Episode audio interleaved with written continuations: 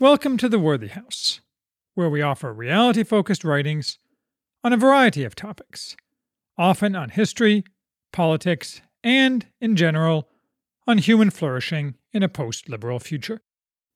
I am Charles, the maximum leader of the Worthy House, and today we are reviewing The Accursed Tower, the fall of Acre, and the end of the Crusades. I often say that the Crusades were a high point of Western civilization. And they were, but they were also an example of flawed glory. Certainly, the goal of the Crusades was peerlessly laudable, and the virtues shown by Crusaders admirable. At the same time, the Holy Land Crusades illustrated key weaknesses of the West. And, after all, if nothing succeeds like success, nothing fails like failure. In Roger Crowley's The Accursed Tower, all of this is on display, though Christian valor is probably the dominant theme, as it should be. In a sane society, the events of this book would be used for a blockbuster movie featuring the Christians as doomed heroes. Not in today's society, to be sure, but maybe in tomorrow's. The book's focus is the final years of the Crusader states, which were founded after the epic success of the First Crusade in reconquering Muslim occupied Palestine in AD 1099, and are generally deemed to have ended with the fall of the ancient city of Acre to the Mamluk Sultan al Ashraf Khalil in 1291.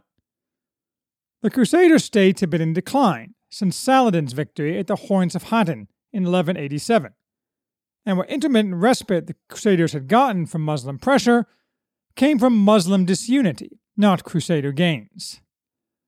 Then, as now, Muslim discord was the norm. Frederick II took advantage of it to regain Jerusalem by treaty in 1228, which was lost again in 1244.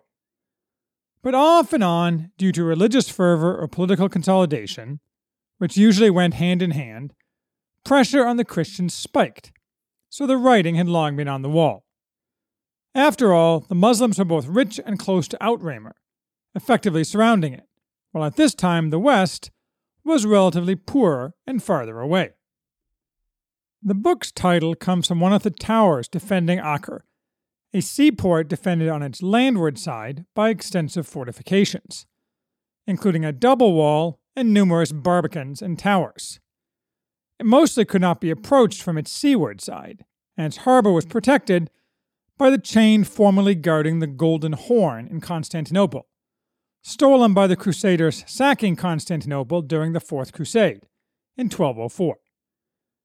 As Crowley notes, much of the precise layout of both the city and its fortifications can only be conjectured at this point, but all agree that the accursed tower, a name of uncertain origin, lay at the crucial bend in the walls, and thus was the key pressure point during the Muslim siege. Acre had belonged to the Crusaders since it was retaken from the Muslims in 1104, who had taken it from the Eastern Romans in the late 7th century, except for a two year period after Saladin conquered it in 1187. It was retaken in a brutal siege in 1189, part of the Third Crusade. But the Third Crusade failed to free Jerusalem from its occupiers, and the Crusader states for the next 100 years were sadly diminished, consisting of a string of principalities and fortresses. The latter typically operated by the military religious orders, most famously the Hospitaller citadel at Krak des Chevaliers, north of Acre, near Tripoli the Outremer Tripoli, not the one in North Africa. Acre became de facto the center of the Crusader Kingdom of Jerusalem, the south end of the Crusader states, both for trade and war, thus becoming a very wealthy and cosmopolitan city. It was also, in the way of rich port cities at the crossroads of civilizations, a pit of vice, although no doubt this was somewhat exaggerated by pious Western churchmen shocked upon their first arrival. And like most of the Crusader states, Acre debilitatingly lacked coherent political leadership. The King of Jerusalem was an absentee landlord, and the strongest power was the Pope's representative, the Patriarch of Jerusalem, who lived in Acre, not Jerusalem, but other powers, including the Templars and Hospitallers, were nearly independent. Acre's existence as a Christian stronghold throughout the century was therefore tenuous, but daily life not all that different from a hundred years before, or from any other Mediterranean port. Muslim and Christian merchants struck deals, the Genoese and Venetians traded with everyone, including the enemy, and fought each other. Everybody got along in some years and not in others. The Christians talked about retaking Jerusalem and did nothing. But on the other side, chronic Muslim civil war and the threat of the Mongols kept the Muslims from concentrating on permanently dislodging the Crusaders. And, often as not, the trade brokered by the Christians was of great benefit to Muslim rulers, reducing their incentive to do more than issue vague endorsements of jihad, and in practice, to curb Muslim fanatics, eager to fulfill the Prophet's commands for ceaseless war against the infidel. All in all, no doubt daily life was fairly pleasant for most people, contrary to the myth of medieval suffering. The first half of the book is a lively narration of the 13th century in Outremer. Crowley covers the mid century Seventh Crusade, where Louis IX's armies came to grief in Egypt. He covers the Mamluk defeat in 1260 of the Mongols at Ain Jalut, Goliath Spring, neither hindered nor helped by the Crusaders, who at least gave the Muslims safe passage to the battlefield. He narrates the takeover of Egyptian power by the military slave Mamluks from the Ayyubid overlords, and their welding into a disciplined conquering force under the Sultan Baybars, the Lion of Egypt, a puritanical Muslim like so many successful conquerors. As Crowley notes, because the Christians of Damascus had dared to drink wine and ring bells when the Mongols were admitted to Damascus, Baybars collectively punished Christians by, among other crimes, destroying the hugely significant Church of St. Mary in Nazareth, the supposed site of the Annunciation. Most relevantly for the current narrative, Baybars systematically increased pressure on the Crusader states, killing peasants in the fields and intermittently besieging and conquering towns and cities. These included the southern towns of Caesarea, Arsuf, and Jaffa, and the critical northern city of Antioch. He made life difficult for Christians, who were incapable of mounting a unified response, and lacked the military manpower to do much more than man their fortresses and battlements. And he didn't care much that the Christians provided economic benefits to his realm. Jihad was far more important, and this was what sealed the fate of the Crusader states.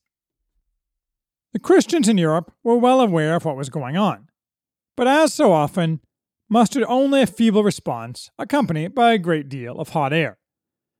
Henry III's son, Edward Longshanks, later Edward I, made famous several years back by the movie Braveheart, along with Louis IX, led the Ninth Crusade. Edward landed in Acre with his knights in 1271, shortly after Baybars finally managed to capture Krak des Chevaliers, and won some major victories over Baybars, but soon enough departed, though he left behind several men who were critical to the final defense of Acre, changing nothing. The second half of the book narrows the focus to the fall of Acre. In 1280, Baybars died, probably poisoned, to be succeeded as Sultan, after the usual civil war, by another Mamluk general, Kalawun, who continued what Baybars had accomplished, following much the same religious and political policies. He prepared to attack Acre, but died in 1290, to be succeeded by Khalil, who again continued his predecessor's program. Men and material called to jihad with its dual rewards of paradise and booty swarmed to Khalil from every direction, and he began the siege in April 1291. Unlike towns earlier conquered by the Muslims, however, Acre was very strongly defended, though, due to internal conflict, the defenders had not beefed up the defenses adequately before the siege and had a full garrison of infantry, mounted knights, and such ancillary critical personnel as Pisan siege engineers. It could be resupplied from the sea, the Mamluks never had any navy to speak of, and thus had to be taken by force, not by starving out the defenders. On the debit side of the balance sheet, though, the defenders had unclear military command and failed to coordinate properly, a problem the Sultan did not face. The man effectively in overall charge was the Patriarch, Nicholas de Hanapes, the only canonized crusader. But his hold was persuasive, not dictatorial. And the biggest problem of all, Khalil had functionally infinite resources with high morale and strong incentives, so the result was largely inevitable. Crowley does an outstanding job of narrating the siege and the fall. Attacks and counterattacks, siege machines, mining, sorties by land and sea. He uses fascinating stories from contemporary sources, both Muslim and Christian, most interestingly from the Templar of Tyre, an anonymous Arabic speaking knight who was probably not a Templar but was included within the councils of the Templars. On both sides, the heroism often found in such battles, ancient and modern, was on display. The men from the book Red Platoon, fighting in 21st century Afghanistan, would fit right in here, and the men fighting in Acre would fit in there. Over several weeks, the Muslims wore the Christians down. Not enough men arrived to replenish losses, and the Christians grew short of ammunition. By mid May, the battle was nearing its end. On May 18th, after bombardment and mining broke in the walls, Khalil's troops, coming in endless waves of heavily armored, highly disciplined men, overcame Christian resistance at the accursed tower, and thereby entered the space between the double walls, which allowed them to spread out to attack the gates. Last ditch resistance of the city itself was organized by the Marshal of the Hospitallers, Mathieu de Clermont, who is depicted on the cover of the book in an evocative 19th century French painting, which also shows the double walls. Clermont and his men rode out and died in the streets, and the Muslims then slaughtered and raped their way through the city, killing or enslaving everyone not able to get away by ship. Such behavior was the norm in medieval warfare, of course, but is always talked about nowadays as if it was only something Christians did, so it was refreshing to see historical honesty. A few of the internal citadels, such as the Templars' castle, held out for a while, but were soon ground down and the same treatment meted out to the survivors. Khalil then demolished much of the city, though its skeleton was a landmark for passing ships for centuries. So ended the Holy Land Crusades, mostly forgotten in the East, until resurrected as part of resistance to colonialism in the 19th century and remembered mostly only in distorted fashion in the West, a propaganda tool for Protestants and atheists up to the present day. But today I'm less focused on politics. Today is mostly straight history. One reason I very much enjoyed this book is that I have long had a fascination with medieval weaponry and siege equipment, and Crowley also appears entranced by siege weaponry, especially catapults and trebuchets, about which he talks a great deal. Why I have such an interest, I have no idea, but it has always been true. I had castle building Lego analogs as a child, with which I played endlessly. I had toy soldiers, knights in armor, one of which now stands by me as I write, wielding a morning star, a real, if rare, weapon, despite occasional modern claims to the contrary. I know from reading Howard Pyle's Men of Iron at the age of five what a glaive guisarme is a weapon consisting of a blade on a wooden pole used to slash and stab, with a hook on the other side, used in the novel in the climactic duel by the underdog. Perhaps my personal interests made this book more gripping to me than it would be to others, however, so if this type of thing bores you, maybe this book is not for you. Accuracy is key for Crowley, to the extent that a narrative of any ancient event can be fully accurate. Unlike many modern writers, he does not ascribe to Muslims inventions they did not make. He notes that the Chinese invented most of the catapult type siege weapons used by Khalil, including the traction trebuchet, which the Byzantines had also used. The more powerful counterweight trebuchet, a vital weapon in Khalil's arsenal, able to topple stonework like the accursed tower, was probably invented by the Byzantines, though the record is unclear. With both stone throwers and, later, gunpowder, the Europeans took the basic idea that had existed for hundreds of years with incremental improvements and proceeded to reinvent and massively improve the technology within a few decades. No doubt that is why many of Khalil's catapults were Ifranji, Frankish catapults. The only error that Crowley does make is to claim, repeatedly, that the Mamluks used Greek fire, by giving that name to all incendiaries, not actual Greek fire, a liquid that burned on water and was dispensed under pressure, the secret of which was probably lost by this time even to the Byzantines. But that's a pretty small and common error that does not detract from the book. Crowley wrote an even better earlier book, Empires of the Sea, which centers on the 1565 Siege of Malta, where the Christians won. I have been to Malta, and there is no experience like standing where such an epic battle took place, seeing in your mind's eye what it must have been like. That's not really possible in Acre anymore, but reading this book nearly puts you there. Strangely, Crowley mentions modern Acre quite a bit, but never once mentions that it is in Israel, and most of its modern population is Jewish. Which goes to show that times change, I suppose. I won't predict the future for Acre, but looking backward allows the reader to grasp, in outline, the life and death of the Crusades.